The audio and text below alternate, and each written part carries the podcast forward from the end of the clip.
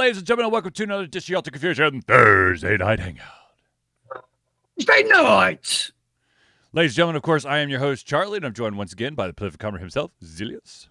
It is good to see you here on this fabulous Thursday where we do the podcast stuff, where we talk about the things with the people. Yes, yes, of course. Ladies and gentlemen, this, of course, is the Thursday Night Hangout. This is a live show we try our best to cover the topics most important to you. If you have not submitted a topic, or if you want to add in on a topic that we're discussing, or perhaps all of a sudden light bulb goes off and you're like, oh my God, we need to talk about this, just drop it in the chat. We'll add it to the show. If we do, unfortunately, run out of time, we will add it to the very next show. So, I have a light bulb. light bulb. You know what we're missing? What's that? An Alter Confusion fedora. Alter Confusion Fedora. I will I will look into that, Zelius. I'm, I don't know if that's possible, but I will look into the fedora for just for Zelius. Okay. Oh man, that that would be the end of my sanity. Um. So, anyways, ladies and gentlemen, um, let's get into some of the news now. I think the biggest topic that's been going around as of late is this weird situation that's happening uh, with Bethesda, id Software, uh, Doom, and the Doom OST, which is the original soundtrack, and yes. the composer behind it. Um, man, I have never, I have not seen. I mean, these guys are going at each other. Uh, Bethesda released a statement, I believe it was yesterday, saying the recent post by Mick Gordon, uh, who is the the uh, musical artist, uh, both mischaracterized and misrepresented the team at id Software. The development of Doom Eternal, Marty Stratton, Stratton and Chad Mossholder with a one-sided and unjust account of an irreparable professional relationship. We are aware of all the details and history in this matter and unequivocally support Marty, Chad, and the team at id Software. We reject the distortion of the truth and selective presentation of incomplete facts. We stand ready with full and complete documented evi- evidence to disclose in an appropriate venue as needed. The, states, the statements posted online have incited harassment and threats of violence against Marty, Chad, and the id Software team. Any threats or harassment directed towards members of our teams will be met with swift and appropriate action to protect their health and safety. We remain incredibly proud of id's previous collaborations with Mick Gordon and ask that fans refrain from reaching conclusions based on his account and, more importantly, from attacking any of the individuals mentioned on either side, including Marty, Chad, or Mick. Okay, so the What? I, I am going to give you uh, a little bit of the story. So uh, Mick Gordon is, like I said, is the the maestro behind the Doom uh, soundtrack. Um, uh, this past E3, they uh, id Software made a surprise announcement uh, that they were going to release. If you get the collector's edition, you're not only going to get the game, but you're also going to get the OST. At the time, there was no such thing as the OST. Now, um, I, I want to be very, very clear about something. I don't care how big a company you are or how small a company you are. If you are getting a third party to come in uh, and contract work with you, you make sure that that contract is ironclad and that even if, and I want I, I want to make this abundantly clear, even if you end up not using the stuff that you contracted that person for, you still have to pay them. See, here's the problem. Um, another fun fact. See, as once upon a time I was in game development, I can I can give you a little bit more insight. Um, this composer, uh, Mick, was told to create music for levels that weren't actually made yet. I I can honestly tell you that it is hard to make something to kind of, you know, increase or, or make the the the um, the experience more immersive if you don't know what the hell is supposed to be happening. It'd be like trying to get voice actors to act out a scene without the script. Well, we have a we have a deadline. We got you know we got to do this. If That's actually how Hans Zimmer kind of does his stuff. He doesn't even know like the full story of the movies. So, but so not not only first of all, he was under con- uh, this guy Mick was under contract to make the music for the game. He was not under contract for the OST, which is a separate piece. Yes, Yep. it shared the name. However, it's a separate project. And what ended up happening was that um, uh, what was supposed to be an entire Mick Gordon uh, original soundtrack turned out to be like 11 of like the 50 i think um, songs on there were mick and then there was an audio a lead audio engineer uh, who created the rest of them now it is never ever ever ever appropriate to try to threaten physical violence towards another individual or try to go after a company for something that one or two individuals are guilty of. You can't. I, I understand that, you know, you want to. A lot of people are lumping all of id software in this in this thing, but it really comes down to the peop the the the individuals who are uh, part of creating this contract and not paying or changing shit to uh, you know uh, unreasonable stuff. By if you ha- if you set deadlines with with a third uh, third party vendor, and then you start pushing up those deadlines. Uh, by the way, uh, Doom Eternal had crazy ass crunch on the development side. Um, they are a con- their contract does not. They are not a full time employee. You can't try to squeeze them for everything, unless it's in the contract. Isn't that a boss's job, though? Hmm. Isn't that a boss's job to squeeze every last ounce of joy out of their life in order to get the product out just in time? Unfortunately, that that is the the bad stereotype, and really gets reinforced a lot in the video game industry. Is that yes, the boss's job is to squeeze, and burn them and turn them. That's really what it comes down to. Uh, but but when you're dealing with a contract worker, you can't really burn them and turn them. But anyways, so this is not going to go anyway uh, away anytime soon. Uh, Mick has already come out and he's put uh, a much more detailed um, account of what what all went on. He, um, if you go to our Discord, uh, I've I've posted a link to his entire response. Uh, I do find it interesting that it looks like Bethesda doesn't want to get involved, you know, go through the legal stuff, but at the same time, they're they're like, you know, uh, we'll disclose it in the appropriate venue if possible. So this is going to court. Let's just be honest. This this is going to go to court, and we'll see. Okay, That- Nice. I, I mean, okay. Here's here's something that uh, once again, as having been a developer before, and this is something that I learned from Full Sail University. Um, this was something that that we were taught was that when you get someone outside of your group to create uh, models, uh, music, uh, level layouts, um, you know the the graphic design, you know the, the the look of the letters and all that stuff, you have to be very very specific. Um, and if you're not, you still have to pay for whatever they give you. Uh, Josh says, luckily, I think crunch is being addressed by the majority of the industry. And as for the composer, the details of the contract holds the answer. Either id had the upper hand or didn't. Simple as that. And I believe that, um, I believe if you were to read the contract, I believe the the the uh, the composer has the upper hand. However, uh, id is trying to add its own spin or interpretation on the contract. Um, so I bet you know what we'll see. Th- This this story is definitely not going to go anyway anytime soon. Um, See, this is why I just don't read. It just makes my life a lot simpler. I prefer ignorant bliss. believe me, this, th- unfortunately, um, that was the approach I took with politics for a long, long time, and then crazy shit happened, and now I actually have to freaking pay attention. I just follow pay attention, and do what Twitter tells me to do. Yeah, that that sounds like a great idea, especially after Elon Musk bought it. Okay, Exactly. let let's go from one you know, crazy ass story. That's why lawyers exist.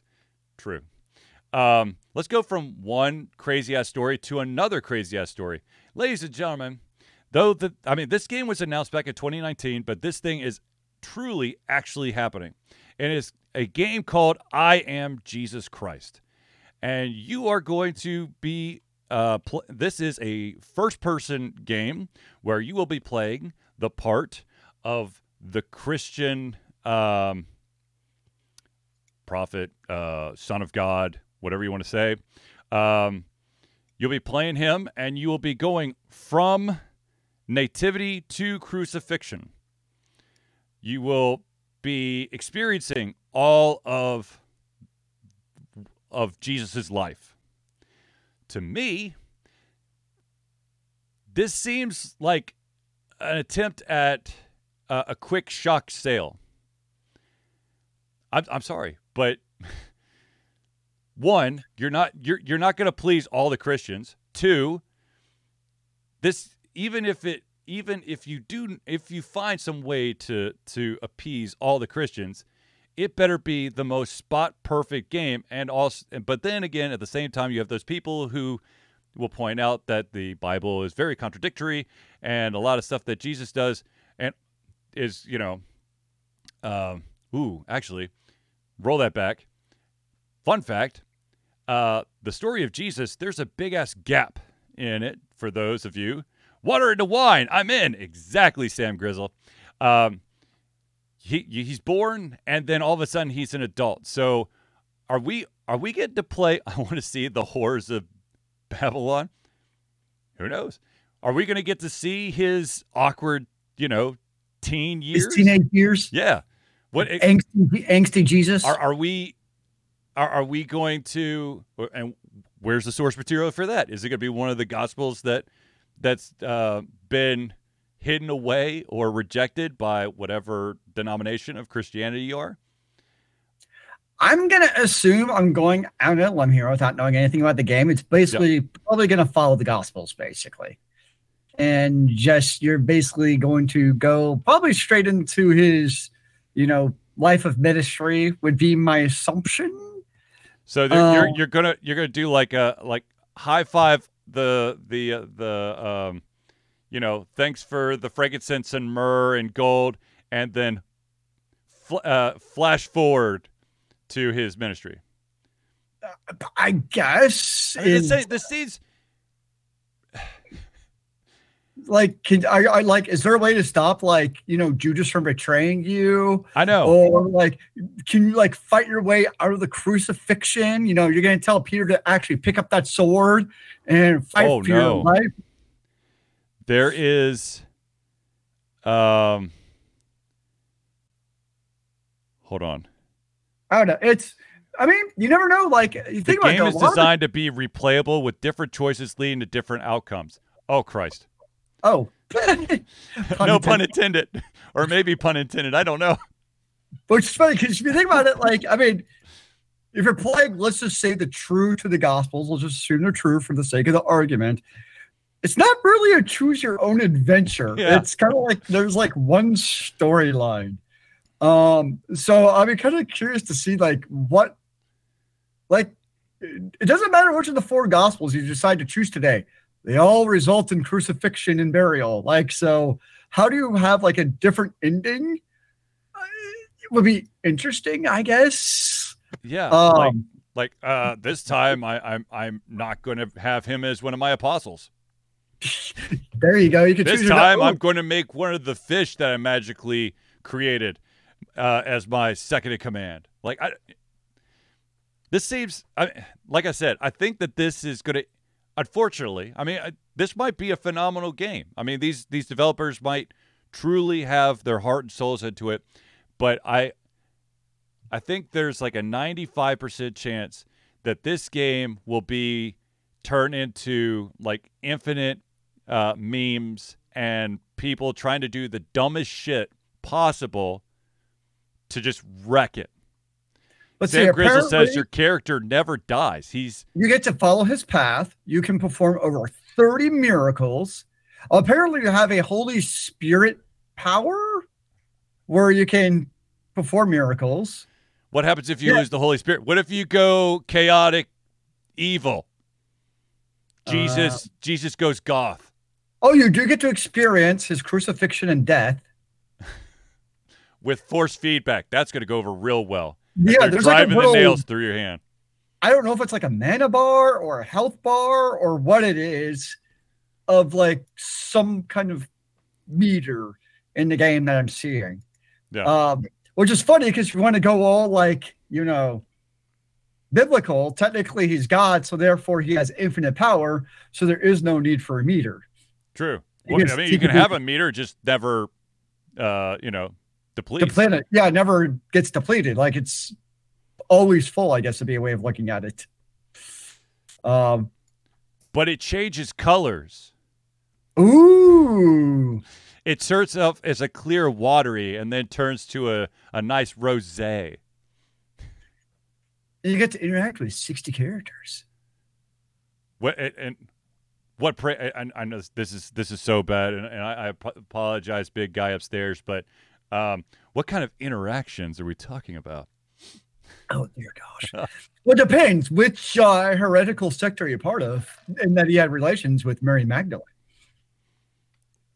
Or maybe he was a free loving guy who had relations with a lot of everyone.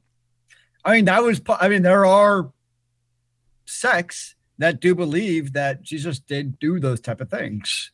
That he wasn't just. Yeah. So, are they going to follow the traditional Christian, or actually, which denomination are they following? 'Cause depending Catholic, if you're Catholic, Methodist, ba- Baptist. versus you know there are different denominations you have different interpretations of what happened Yeah, exactly. So I, I mean, this one, I, I, this is just trouble. I mean, this this just trouble. well think even like any of the games that have like religion Mhm. Like they'll go as far as like probably the best example is smite Yeah. where they take the ancient you know roman pantheons but you don't really see games or movies or tv shows really touch you know modern religion too Yeah. much um because it just ends up creating usually not positive controversy Yes. um, you know the old saying any news is good news usually not when it comes to religion um, is when it concerns your work of fiction um, Yeah. yeah so that'd be curious other thing it has worked for some shows like so warrior nun's pretty popular i don't know, hear too many controversies over that or you have the whole um, brown series which I find kind of terrible, but that's okay. Um, Wait, the what series? what's his? I can't remember his first name. Brown with Tom Hanks. Oh, the Dan Brown stuff. Uh, um, um, Angels and Demons and Angel Da, uh, Da Da Vinci, Vinci Code, and all that Code stuff. and all that stuff. Yeah. No, Uh, when, when you said Brown, I immediately thought of the the the actor who plays um uh the the father of the Weasleys and uh, oh, yeah, I and can see that. Harry Potter. He is actually uh, there. There's a BBC series, BBC TV series, and he uh, it's called Father Brown, and Oh. he is like a, a crime solving priest. I did not know that. It's it's pretty good. I mean, it's it's stupid and it's campy, but it's it's good. Um, but yeah, I mean, But it's curious because like I don't see like is there a cost to this game because there's no like way to pre-order or anything. Right. Uh, hell, it might just be vaporware. I mean, it might just be trying to drum up. Uh, you know, you know what'd be excellent is once they get enough people either rallying against it or for it, they're like, "Look, we understand that it was a you know a, um, a very touchy topic, and we decided to utilize what we've gained through that game to create this game. Since we got all your eyes on us, how about this game that has nothing to do with religion, but look how pretty and polished it is." A little switcheroo. So apparently this publisher has put out other games though, so it's not like it other religious games though? Uh, from what I'm seeing, I'm just quickly looking now. It's like Party Maker and Mythbusters and Builder Simulators. Ah, so nothing as deep as this one. No. Um, You have to do a strength check to see if you can roll the rock away from your tomb. if not, are you not resurrected? You're just a normal pleb like You the just rest hear- of us. Hello? Hello? I'm still in here. Okay, anyways, moving on. Like, are you going to experience the rapture? Is revelation going to happen? Ooh. Hare Krishna. Shave head and pass out brochures at the airport. That's what you you evolve into somebody else. You come back. That would be interesting. And then burn the, the earth to the ground. Okay. So let's let's move off of I am Jesus Christ, the first person game. And let's talk about um let's talk about a weird twisted twisted thing that I, let's see when did this actually come out so maybe last week or two weeks ago the creator of the oculus rift for some really crazy reason has decided he's got way too much free time Hmm. probably because he's got a shit ton of money because he sold the oculus rift to meta or i guess at the time facebook um, and so he created a, a vr headset that will actually kill you in real life he took inspiration from sword art online Oh, dear. That seems like a terrible idea. Seems like uh, Okay, I have a really wouldn't have any re- repeat business I have a really morbid idea. what's that So somebody's on death row, right? Like this is something that probably come out of like Judge Dredd, right? Yep. It's futuristic. You know, people are on death. Actually, there's another a game actually based around this idea where like you basically have the criminals who would fight in these games and like they actually like affected their real life. Uh, gamer with uh, Yeah. gerard butler or jared Yeah, but whatever yeah, there you go. Whatever what the do. pronunciation is yeah yeah, you can take like this concept and basically turn it into like the gamer slash death race. And now it's like entertainment for the masses where we could put this on the, you know, death row criminals and, you know, gives them a chance to win their freedom if they do well enough. And, you know, throwing a little Hunger Games where you can get like a little bit of favor from like sponsors to give like, you know, your people power ups of like, you know, so they can shoot fireballs and stuff. I don't know. So Lord. I think we get like all these different like you know post-apocalyptic futuristic type of genres together for our games for entertainment, right? I mean, it sounds logical. We're already on that path with this VR system. Might as well put it to practical use. So is this how like I've realized is this how like politicians and sports people like you know you get like quotes taken out of context Yeah. where it's like that's not what I actually said at all. Whereas here I'm being like death row inmates should play games to the death for entertainment of people. Yeah, he uh no, the thing is, oh my god. Okay, so uh it's it's not him going, you know, it would be cool. It's he actually did this. Uh he claims he has made a headset headset capable of killing its user via three explosive charges that could be triggered if the player dies in virtual reality. How do you prototype this? Like, do you actually prototype it like on a mouse? Like That's everything else? Uh, and and, and it, what's the fail safe? Like you know, if let's say there someone hacks the code and you know sets off those explosives, and you were, it's it's the it's like the terrible next step at swatting. Yeah. No, I think I'll pass. Yeah, I'm I'm I'm I'm good. I'm I I really it um he says uh he believes the uh, ultimate realism in VR can only come from having such extreme stakes. Well, no shit, Sherlock.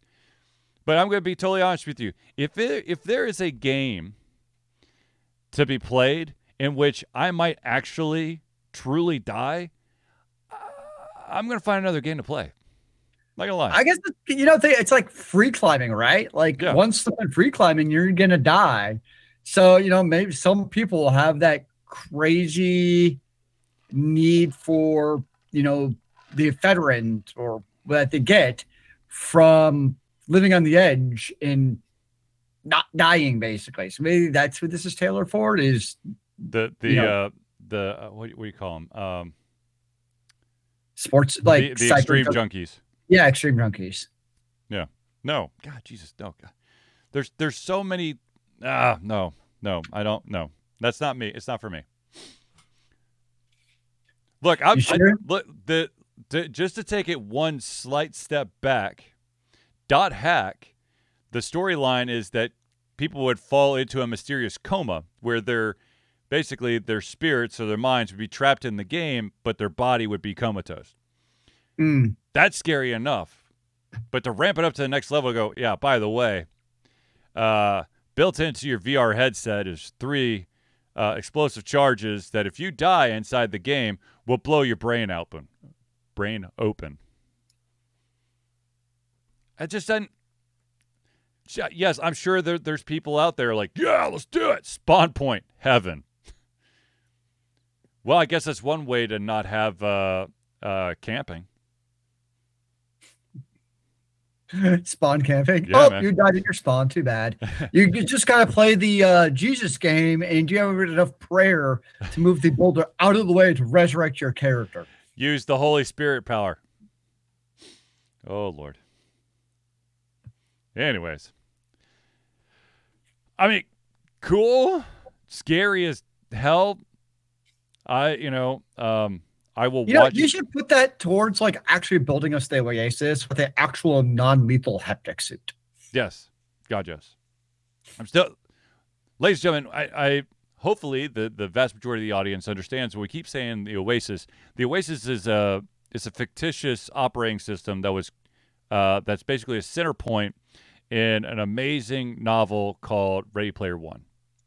There's also mm-hmm. a movie. I've, I still have. I own the movie, but I haven't watched it simply because I'm scared that it's going to suck. So I haven't gotten the courage to watch it. The movie's good. Like, Okay. I, I, I thought it was fine. I have all the Funko Pops for it. You're weird. You buy movies and you don't watch them because, oh no, you're a little afraid that it's not going to be identical to the books. No, no, no, no, no, no. I'm afraid that it won't live up to the hype that I've built up in myself. It was good. You should watch it. All right, I'll watch it. Add it to the list of things for Charlie to watch. There you go. All right, ladies and gentlemen, I do want to take a quick pause to thank all the amazing people that help Alter Confusion continue to be Alter Confusion. So uh, I'm going to tell, I'm going to give you these beautiful, amazing friends of the show, and then I will tell you how you, my friend, can become a friend of the show as well. Aren't we a friend of the show just by being here? you could be even you could have not only could you can you enjoy the show but you can actually get a shout out during the show uh, so the first shout out goes to the indie cluster the indie cluster is an organization of independent game developers that want to gain exposure by being involved in the community. They collectively journey to popular conferences as a traveling booth to help gain attention for their games.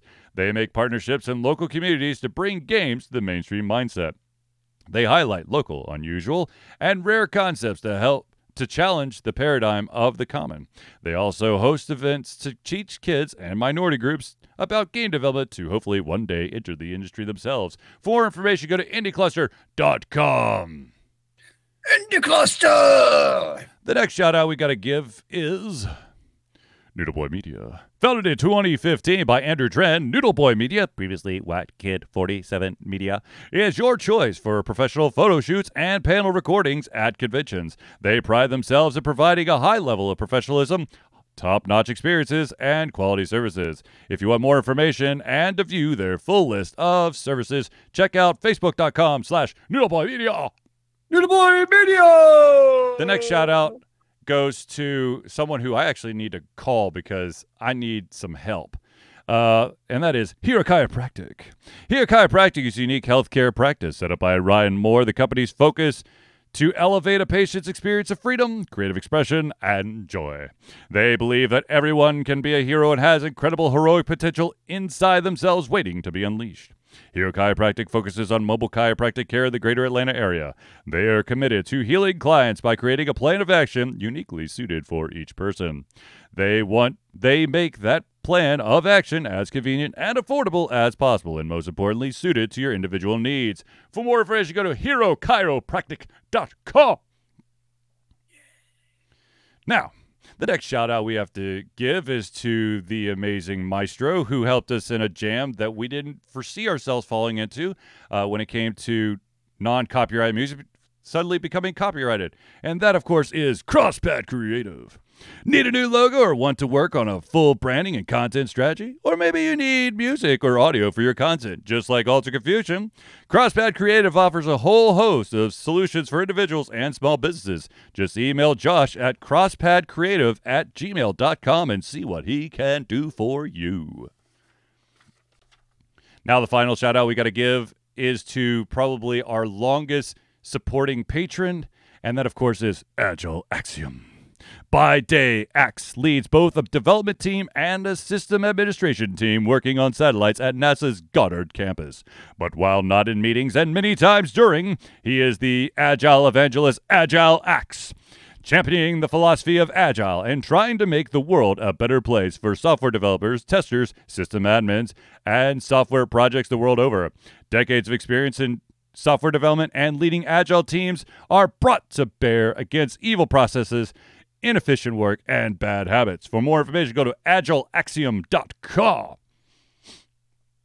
Now, ladies and gentlemen, I know that you are on the edge of your seat. You have to know how do I get to be a friend of the show and get a shout out during every single Thursday night hangout? Well, ladies and gentlemen, I am happy to tell you that Alter Confusion survives on the love and support of fans like you. And so we have a patron page. Patreon lets you, the fans, lovers, haters, demigods, international beings, gods, demons, alien supporters, and many more to become active participants in the work we love through a monthly membership. This gives you access to exclusive content, community, and insight into our creative process. In exchange, we gain a bit more freedom to do our best work and the stability we need to build an even stronger creative career. Currently, we have two levels. We have a $1 a month or $12 a year level, and that will get you access to the early access playthroughs uh, that get posted once a month at this current time, and also patron only posts that will help shape the future of Alter Confusion. Now, I know you're feeling a little extra frisky, so there's a $5 level that's $5 a month or $60 a year. And not only do you get everything at the $1 level, but you also gain the ability to become a friend of the show, and you will get a weekly shout out during every single Thursday night hangout. Either your organization or your name will be added to that thank you section every single week.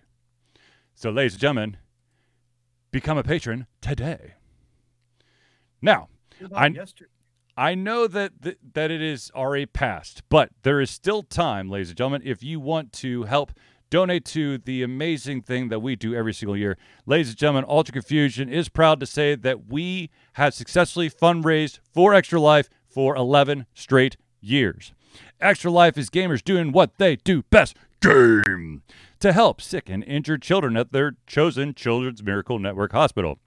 The money we've raised through Extra Life goes directly to Children's Healthcare of Atlanta as unrestricted funds. This means that the hospital decides where and how to spend the money to ensure the dollars we raise make the biggest impact in the lives of the kids they treat. So if you have the capacity to donate, there's still time. Go to extra-life.org and search for Alter Confusion.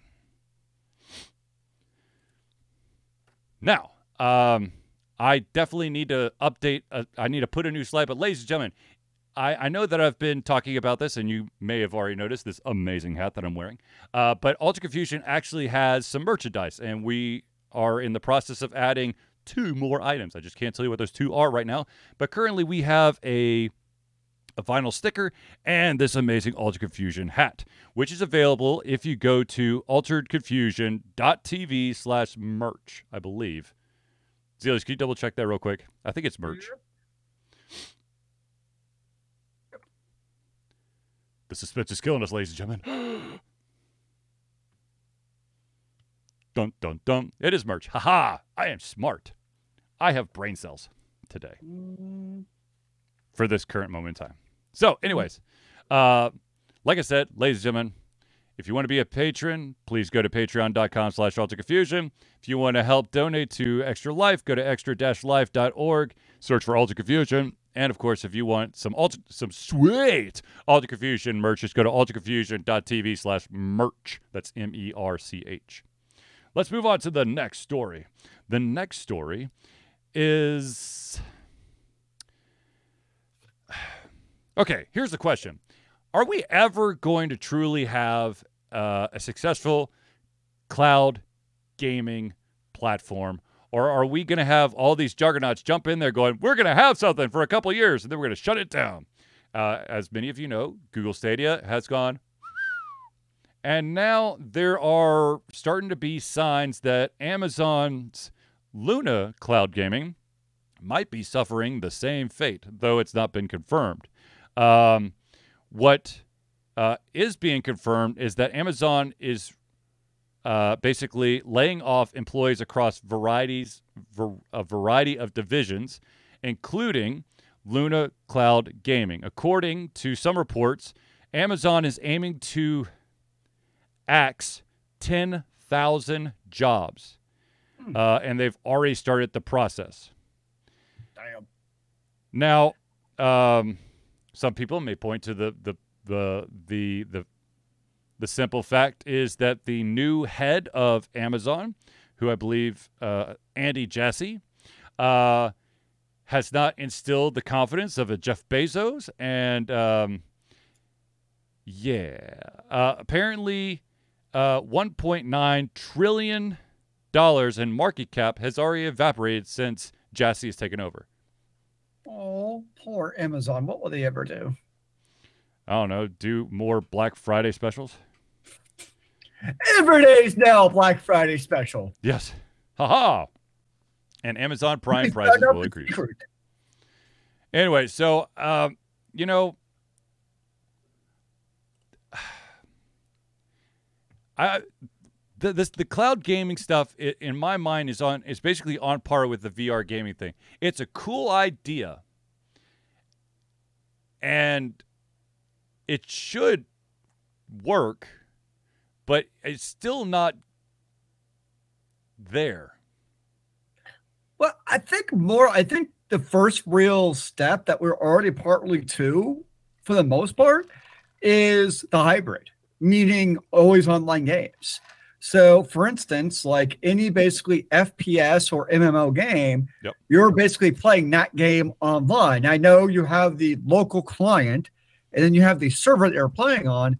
So, you already kind of have this hybrid model in a way that's been going on for years already.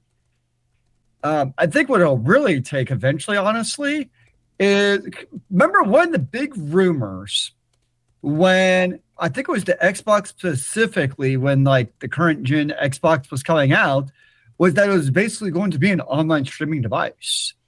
I never remember, but that was uh, at the time there were speculations because of the patents they were filing that that would be, and there was this whole like crazy like cloud computing nexus thing that was going on with it. Yep. And that was like the big rumor is like you would basically leverage all the other Xboxes to use your computing power for your own Xbox. Um, didn't happen, obviously. It's just a normal Xbox. But ultimately, I think that's what's going to take is basically one of the consoles to successfully implement the online gaming in the way of the Luna or the Stadia, wherever we're going to call it. Um, I think that's where it's going to come from. And I don't think it's going to be in the, you know, PS6 version whenever that comes out. Uh, but I think eventually it's going to happen. And ultimately, it comes down to money. There's going to come a tipping point where economically it makes more sense from a publisher and developer perspective to stream the games than to have the end users download it. And that's ultimately what it's going to come down to is where does it make more economic sense for that to be the case? Who knows when that's going to be? Um, because I think that'll also lower eventually. Because remember, the whole other benefit when they were speculating by the Xbox was it was also going to require much less computational power from the hardware itself. So all of a sudden, both Sony and Microsoft would be able to save production costs on this device, which is typically actually a loss leader. Like they're not actually making money off that hardware. So that's I think that's where it's going to come from. Is at what point is it going to make these big companies money? Is really where that tipping point is going to come. Is that 10 or 20 years? I don't know. But at some point, it will happen. And that, I think it's not just that, like everything's going to be basically a virtual service of some sort. You also have to have something installed on your local device. Like there's really some client there, but I think you'll see more and more over time. Now, the other big hurdle, though, to be fair, as I know we talk about many times in the show, is US data caps. Um, and that is a pretty big hurdle that unfortunately is not going away anytime soon. So I don't know what the answer to that is, other than our bloody stupid politicians doing something and get off their anti-competitive asses about it. They need to remove the the um, uh, the law that states that an outside company cannot um, impede upon an existing services footprint when it comes to uh, telecommunication. And that, yeah. but that will, but the telecommunication, the telecommunication companies pay people too much for that to happen. But to be in, in tr- true honesty, um, I think that to if to make streaming or to create the the god of streaming, uh, game streaming, cloud gaming, all that stuff, it's going to have to take a partnership from one of the big companies, Microsoft, Sony, Nintendo, probably not Nintendo.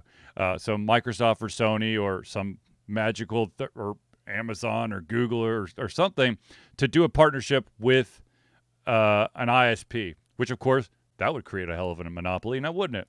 Because not only can you have your whatever your amazing download and upload speeds, but also if you're with this service, you uh, the your cloud gaming does not affect your data cap. Well, let's be real though.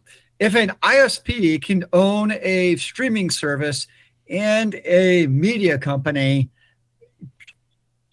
yeah. Hello, I, Comcast. Yeah, so if that's already a reality, which I don't think it should be allowed, but it already is a reality.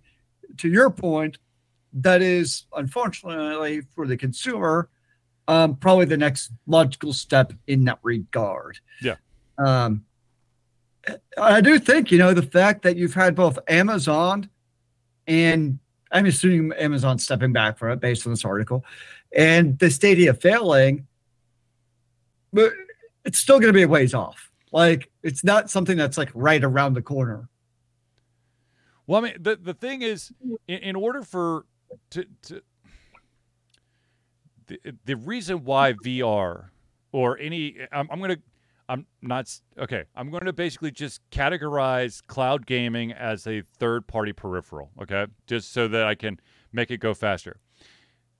The reason why these third party peripherals do not truly catch on and become integral parts of the gaming that we see today is that there isn't that one, you know, must have title, or there isn't that one company that truly throws their entire weight behind that third party peripheral.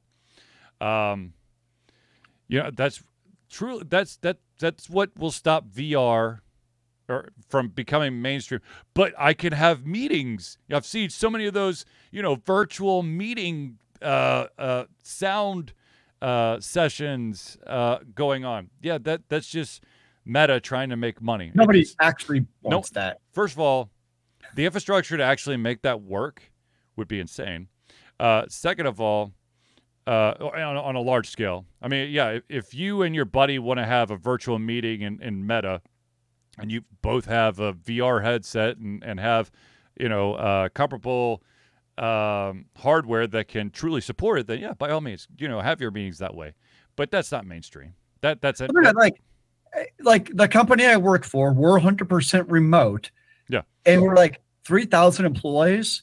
So that would also then require the company to send all of us this not cheap Nope. hardware. And all of a sudden, you're gonna have to be telling, like, think about like you and I, like we're tech savvy, probably Yep. the people watching this. Now all of a sudden, you're gonna be telling, like, you know, basically the equivalent of our moms, oh, here's your VR kit. Now you have to hook this up to your, you know, laptop or PC or whatever. Like, uh, no. Yeah, no, no, yeah. The and pro- oh, the motion sickness issue is still real. yes, yes. Um, Yeah. Although I'm not gonna lie, I want the PS5 VR too. I think there's quite a few people out there that would would be uh, would agree with you, Zelius. If I get the pre-register, I'm actually buying it. Gasp. Then you'll have to But- tell me about it. I'll say though, that's another not instrument. thing. of it. So right now, you get a console or PC, right? Mhm. And I think there is a there like there's a money sink bias, meaning for the PC, you know you have to buy a keyboard and mouse and you have to have a monitor, right? Right. And you know, for your console, you have to have a, you know, TV or monitor and then your gamepad, right? Yep. But now all of a sudden you're talking. I mean, I benefit. I have the disposable income where I could throw six hundred dollars down on a VR if if I really wanted to, right? Mhm. That's more than the original price of the any of the consoles. Yep. So there is a absolutely a cost disincentive for VR, and the other big disincentive is you know you buy your keyboard and mouse or monitor, they could last for literally decades, whereas the PSV version one is not compatible with the game, like the game library for PSV one is not compatible with the PlayStation 5 VR 2. And that's the whole issue with the difference between like the Meta, the Oculus, and the PlayStation 5 and all these The different systems. HTC Vive. The Vive, you have these different platforms, and we talked about this years ago. You're the one who always said, I mean, even you've been saying this one for many years, where the lack of a common SDK is also a killer. And I'll fully admit, me buying a VR2 when it, I can get my hands on one, I'm on the fringe on that. Like it is not a, it's not going to be the common gamer who has that. And you are right. Until you have that common SDK, is absolutely an issue. Um, yeah. So uh, it's yeah. The the other thing is, especially when it comes to gaming console, uh, it's it's going to require more than just a game to truly jump in there. I mean, you would have to have like a, a library to kind of justify buying something that costs more than the system that you're actually playing the game on.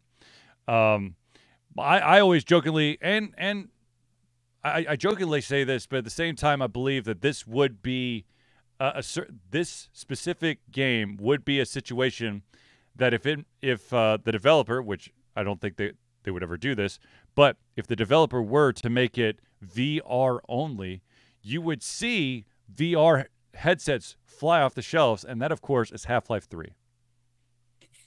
That's I'm I'm, I'm, I'm serious. I, like yeah, I jokingly say that, but at the same time, seriously, if Half Life Three was VR only, holy shit, the amount of HTC Vives that would be like magically, you know, flying off the shelves to so that people could play this game. Yeah. Skyrim 6. Ooh, see, I would be slightly scared of playing Skyrim in VR. That that I think I would get motion sickness. That you need the exploding helmet for. Oh, you've just been engulfed in ah! flames by a dragon. Oh shit! head- You fell off your dragon. You're you you on your head. Kaboom. Okay, well, you you had a good run there, my friend. Good run. No, I, yeah. I mean, it will be. It'll it, you I know. I think I was always more bullish on VR than you, but now I'm also, I think, much more of a skeptic because it is, it's a extra peripheral which is not necessary for gaming as we know it. Mhm. And if, if anything, like the Nintendo Switch and the Steam Deck have further deviated from the idea of VR. Yep. They've like made it more mobile in that regard. Yep. so it is interesting where it's like, you know, five years ago, the whole idea was like VR is going to take off. And now it's kind of like, mm, maybe it's always just going to be a niche thing. Yeah. Well, I mean, like, you know, you know, only time will tell. But to be honest with you, you could you could say that phrase to anything. Only time will mm-hmm. tell. Well, no shit, Sherlock. It's either going to fail or it's going to succeed. When is it going to fail? Maybe tomorrow. Is when is it going to succeed? Ten years? I don't know. Okay. Does Xbox even have a VR kit? No.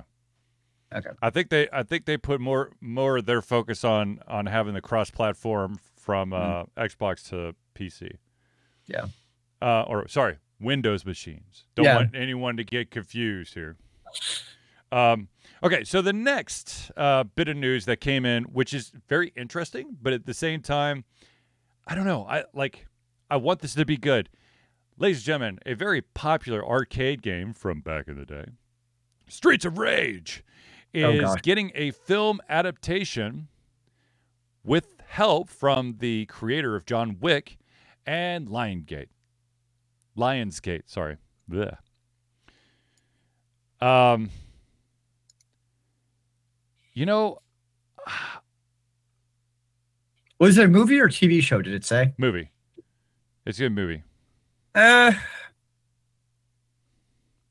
but so does, but yeah. from my understanding, the the the this the creator of John Wick, he's he's making an approach to, for it to have more than one movie.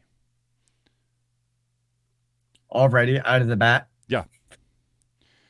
See, I I think like it seems to me like this is something that'd be a perfect studio for like a six to eight episode TV series per season type of thing, where it can have like you know one or two badass action sequences per an episode, kind of like Into the Badlands, where like I don't yeah. know if ever Into the Badlands, but like you actually have like it was actually a pretty good story to be honest.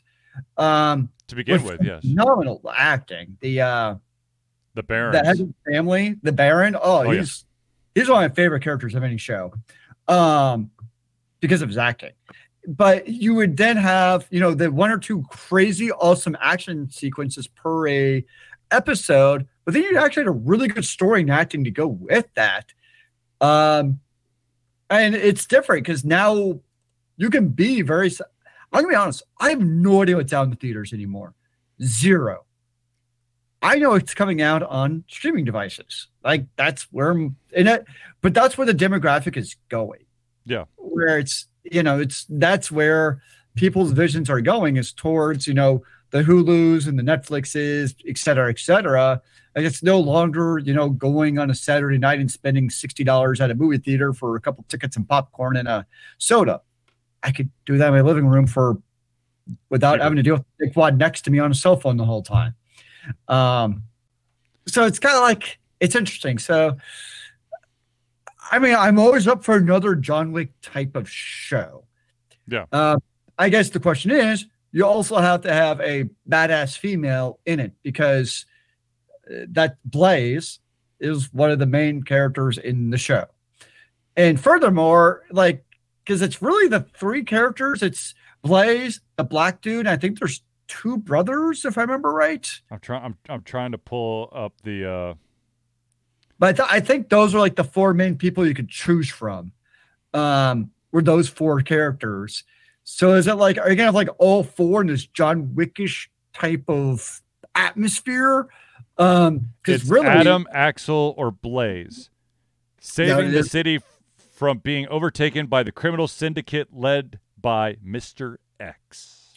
So are you gonna have like all three in it at all times? Um I mean, it, you know, because John Wick is obviously Keanu Reeves, John Wick. You've had the side characters. Yep. But like in the grand scheme of things, it's really John Wick who made it happen. Yeah. Um, so that's why I'd be kind of curious to see who takes center stage. What's that? Who who yeah. takes center stage and who who basically gets some spotlight on occasion? Yeah, I mean, I think you probably have to have at least Blaze and a guy, like as kind of your main protagonist.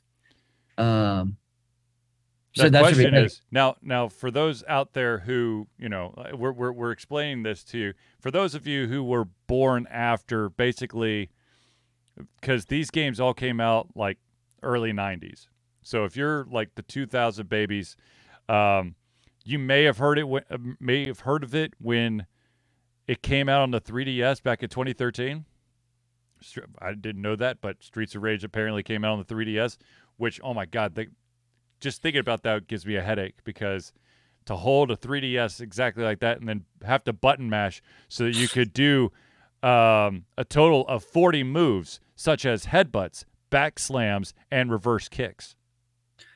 It is a lot of button mashing. yes it is. But that's i mean that's the that's what the good old fighters of back in the day did The good old mash 'em ups, beat 'em ups, Yeah. side scrollers, whatever you want to call them. Yeah, oh, yeah, they're side scrollers. I mean, they you know you you you uh, traverse across this from one side of the screen to the other.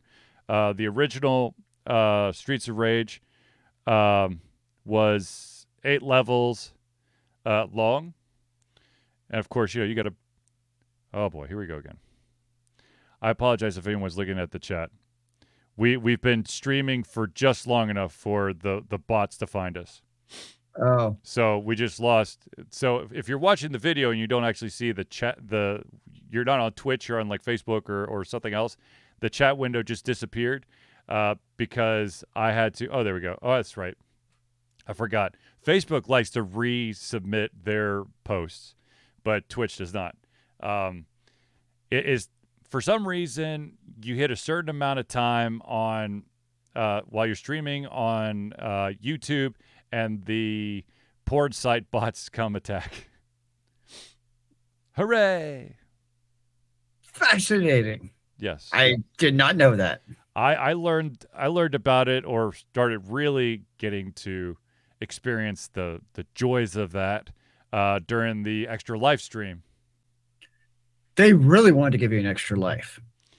They wanted to give me an extra something. Okay. So, uh, you know, so we'll see. I mean, you know, it's been announced there's going to be a Streets of Rage movie. God only knows when it's actually going to come out. Um, but could be cool or could be absolutely terrible. But in in I mean, my I- mind, uh, you know, um, uh, getting video games into you know video game stories onto a different uh, uh, media, I'm okay with that. I mean, as long as this man was able, I don't know how, but he was able to to get every single effing movie he wanted to uh, to be based on a video game over to the movies. Uwe Boll, but we don't need any more Uwe Boll. Nope. I, I mean, if it's like John Wick or it's just like beat you up in the face action, then cool. I, I think I think I can. I mean, that's what the beat 'em ups were. It was, it was like there wasn't a whole lot of story. It was just button mashing. All right, the next uh, the next bit of news is the fact that if uh, you if either you you live in China or you have a friend who lives in China, uh, unfortunately, I believe I don't know if it it's immediate. Oh no, it will be um, uh, starting January twenty third of twenty twenty three. Uh, Blizzard, all of Blizzard's games will no longer be accessible in China. Uh, Blizzard has not been able to uh, reach an agreement with their uh, their licensing distributor, uh, NetEase. Uh, so yeah, there will not be Blizzard game unless something changes, which could happen. But at this time, their uh, China will be losing um, all of their Blizzard library, which is yet another reason why uh, on uh, having all your games in the cloud can suck because your distributor could decide to have uh, you know a pissing match with the the owner of the content and then that content is no longer available even though you paid for it or whatever sup Yeah. It's funny because I remember like in the past, like Blizzard and like World of Warcraft would like change the skeletons to like other sprites because of things that like the Chinese found offensive.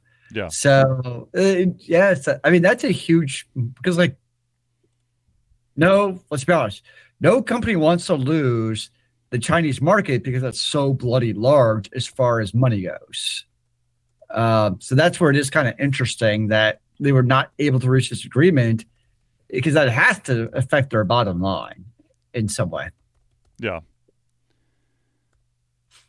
Uh, uh, we have a chatter who wanted to know if you were Walter White, and I said no, we can't afford him, so this is just our version, not the drug, uh, the drug. No, I'm, the, I'm, the fake version. I'm the I'm the rental Walter White.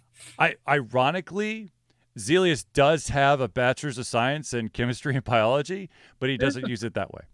But I also have, I know, I also have hair. For now. Well, okay, touche. Ha ha. no, but you know, I mean, this is, uh, you know, uh, this is uh, what's happening with Blizzard and and NetEase. This unfortunately happens a lot in a lot of different industries. I mean, shit. Um, uh, what the hell are they called now? Bally Sports, I believe, is what they're called. It used to be Fox Sports South and all the regional Fox Sports. Uh, you you can't watch any of their programs on like basically any streaming service. You can't do on YouTube TV. You can't do on Hulu. Uh, I don't know if you could do it on AT and T UVerse or maybe I don't know if you could do it on satellite either. I think Comcast might be the only ones who could do it, or maybe Comcast doesn't have it and it's only on satellite. It's a crazy ass bullshit. What what's what's the distributor and and the uh, you know the content providers start button heads? Oh, buddy, it it could be nasty, and it it's not. It might very well not be a quick fix. I mean, hell, I haven't. I I I live in Atlanta, Georgia.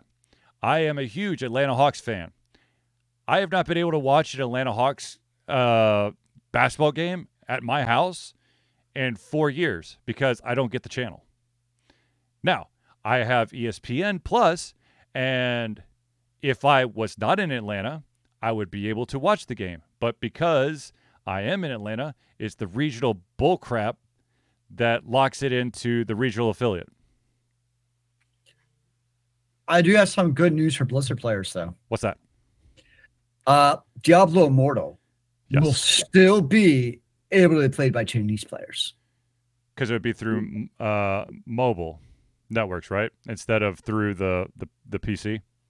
Uh, it's that would be a different distribu- distribution. It was just it. it was just a separate like I guess whatever they had with Diablo Immortal was a separate agreement than the PC based games. It would it wouldn't surprise me because you're you're basically filtering through a different um, uh, network connection. Who knows? So if you have, you know, it. it uh, so the thing is, we need World of Warcraft on our cell phones. I'm surprised that hasn't happened, to be honest with you. After the Activision Blizzard merger, I'm surprised that's not happened. Sam said, if you have a smartphone or a PC, you have every sport on the planet for free. Come on now. Actually, a mm lot of the um, a lot of the stream providers require you to lock in your location, and if you try to dick around with it a lot, it will lock you out of your account. Which I found out the hard way with YouTube TV when I had YouTube TV because I used to do the I I used to do VPN to try to be like I'm in uh, Des Moines, so I could watch the Hawks game. Like, no, you're not. Your account is is supposed to be with the uh, with the, uh, Atlanta, so you're locked into Atlanta. I don't care where you are. They're getting smarter, damn it. You know, it's the same thing as the uh, uh, sharing the Netflix. Up oh, and we lost Zealeus. And Zealeus is back. Hooray! It's like my once a week leaving. Yes, Zealeus has to dramatically leave in the middle of the show and then come back and say, "Hello, look at me. I'm back to keep on, keep on keeping on in my free time on Alter Confusion." Yeah, yeah. So I mean, uh, hopefully for those gamers who are desperate for their Blizzard itch, maybe they find a quick agreement. Otherwise uh, sorry. Okay, the final the final story that I want to talk about because we're right, we're almost out of time, but there is a nasty rumor that is circulating right now around Dungeons and Dragons. The upcoming Dungeons and Dragons called One D and D. Uh, there is a rumor that's saying that they are basically going to um, stop the ability to for individuals to legally publish homebrew content for this new rule set. Mm. Which, in my mind, is the stupidest effing thing you could do. But, Mm-hmm. uh, you know, it would not surprise me for someone thinking that Wiz- from Wizards of the Coast thinking this is probably a brilliant idea. Because uh, Wizards of the Coast, which I, I believe, correct me if I'm wrong, but I believe they're owned by Hasbro, and Hasbro has already been in the news as of late saying that they're squeezing the shit out of Magic the Gathering to try to get to ink every single little penny. Not surprising. It's kind of situation like you know Magic and D and D and those games. Like they were born, you know, maybe a little idealistic here, but they were really born out of love of the game Yeah. and you know also being close to that source material as far as what do the gamers want. Um, and when you start, you know, being purchased by larger companies like that, it all comes down to the almighty dollar and where is the last cent of the monies to make our shareholders that one extra dollar for you know the end of year or whatever so it would not surprise me at all and unfortunately it'll probably be the type of situation that you see that it's not entirely uncommon where maybe short term there's some extra gains but long term no. And I don't know why short term there would be extra gains, to be honest. Like, it's not like, yeah, I don't, I just don't see the benefit, honestly, of doing that. Like, because one of the things that makes D and D so popular is the ability to homebrew and share those homebrews and do that shit. Uh, I mean, think about it, like if you look at like D and D, look for group games they're typically not playing by a classical rule set. They're all some kind of homebrew. Now they're based in the D and D rule sets. You Yeah. still have to purchase all the D and D stuff in the first place, but then they're doing their homebrew on top of that. So it's not like you're filching it for free or anything. Right.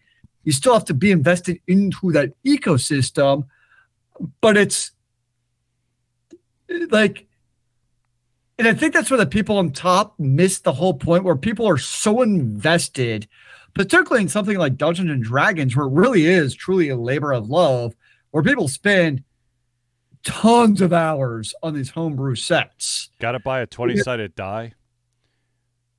Didn't, that's what Sam Grizzle said. Go to go to any gamer convention, and You'll get a huge ass cup, and just scoop it into the bucket o dice, and you will have probably a shit ton of 20s in there. Now, my guess is part of what this is born out of is they had this license for third edition, Mhm. which is in part what Pathfinder was born from. Yep. Was basically that. So it's probably the fear of that. But I would argue that all of the extra popularity of Dungeons and Dragons because of the GPL, their open gaming platform license, outstrips the loss of gamers from Pathfinder. Because most likely people who play Pathfinder also play Dungeons and Dragons. Yeah. There's such a strong overlap between the two, where it's not like this magically mutually exclusive group between the two. Um, so it is interesting because fifth edition uses the open rule set. Um, so I'd be kind of curious to see where this goes. An immense black market for D and D homebrew. Um, yeah, yeah. No, where I'm surprised they haven't tried tapping more is the online market, meaning because I know there's like online gaming sets Yep. that you can use, like higher grounds and stuff that you can use Mhm. to play D and D online. I I know that already exists. But I'm surprised that like there has not been a concerted effort from Wizards of the Coast slash Hasbro. Yep. To really come full circle with the online Dungeons and Dragons platform. Mhm. Um, because anything I've seen from the online element is because you have like that dungeon master and players who are willing to kind of go through some hoops to make it happen. Right. Um, so I'm, that's where I'm actually surprised is they have not fully embraced kind of online, like almost like an all-in-one, like you know, purchase like download the Dungeons and Dragons on your iPhone, play, look for group, and within 10 minutes you'll have a group to play with. Like something like that. I'm surprised I don't hear anything about that.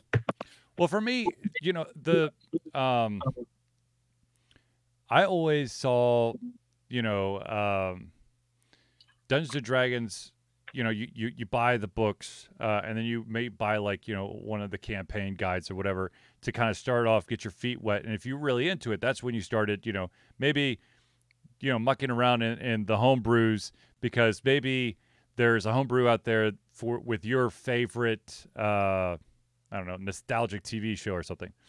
Um, you know, and that just allows you to get even further entrenched. But you know, I I, I hope I mean it, once again, this is just a rumor. It's not been confirmed, though some people have said, yeah, there's there's you know, there's sources that are saying, yeah, it's going to happen. um, but I I I understand. Uh, companies want to make as much money, money, money, money, money, money as possible, but um, you know, th- this is Dungeons and Dragons is kind of you know, it started in in you know your parents' basement where you're trying to be cool and you're wizards and dwarfs and elves and giants and gnomes and all that stuff, and it's really the fan base that drives it. I understand that that you got to make your money, but I don't know to kind of like cut the fans off at the knees, going, "Yeah, your content illegal now." Yeah, because that's where D and D is so unique, where it is like let's just pick another game, like Ticket to Ride. Like anybody can pick up Ticket to Ride, Mhm. and any group of four people can just kind of start playing it. Yep. But Dungeons and Dragons is something where you really have to have that person as dungeon master who's really invested in really creating a story in a game. Even if you have like you know the guidebook and how to do the story, Right, the campaign guide. have that. What's that? The campaign guide. Hey, thank you, campaign guide. Yep. You still have to have that dungeon master who's gonna invest what needs to be invested to make it a gaming experience for the rest of the party. Right. So that's what I said. Like, yeah, it's it's very different from the typical board game in that regard. Um, yeah, so I I think most Dungeons and Dragons people would think it's a terrible would be it would yeah you, you say exactly right it'd be cutting their own knees off to do it. And it's like i don't even see or see where the short come you know because most of the wow this is a terrible decision. It's because there's like short-term profit involved. Right. because you cut your staff or you know whatever it is. But in this case i don't see even what the short-term benefit is um of doing this. So yeah. Yeah, I, I just there's, you know, eh, whatever. Mm. It's stupid. In my opinion, absolutely stupid if if, it, if it's true.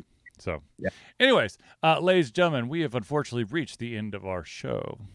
Um, we will be off next week because it is the Turkey Day. Um, yes, it is the. What turkey if we live casted eating turkey? Jeez, dude, I I would be was it tryptophan?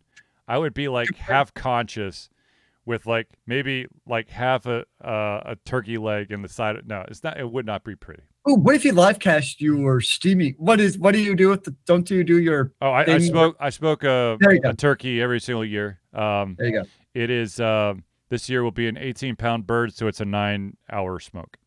Nice. Yep. All right, so ladies and gentlemen, I'd like to thank everyone for tuning in to the Alter Confusion Thursday Night Hangout. For myself, Charlie, and Zealous, it's been a pleasure giving you to on our heads, our mouths, and of course, our hearts. We'll be back in two weeks for another amazing Altered Confusion Thursday Night Hangout. Remember, kids, keep on eating turkey in the free world. Gobble, gobble.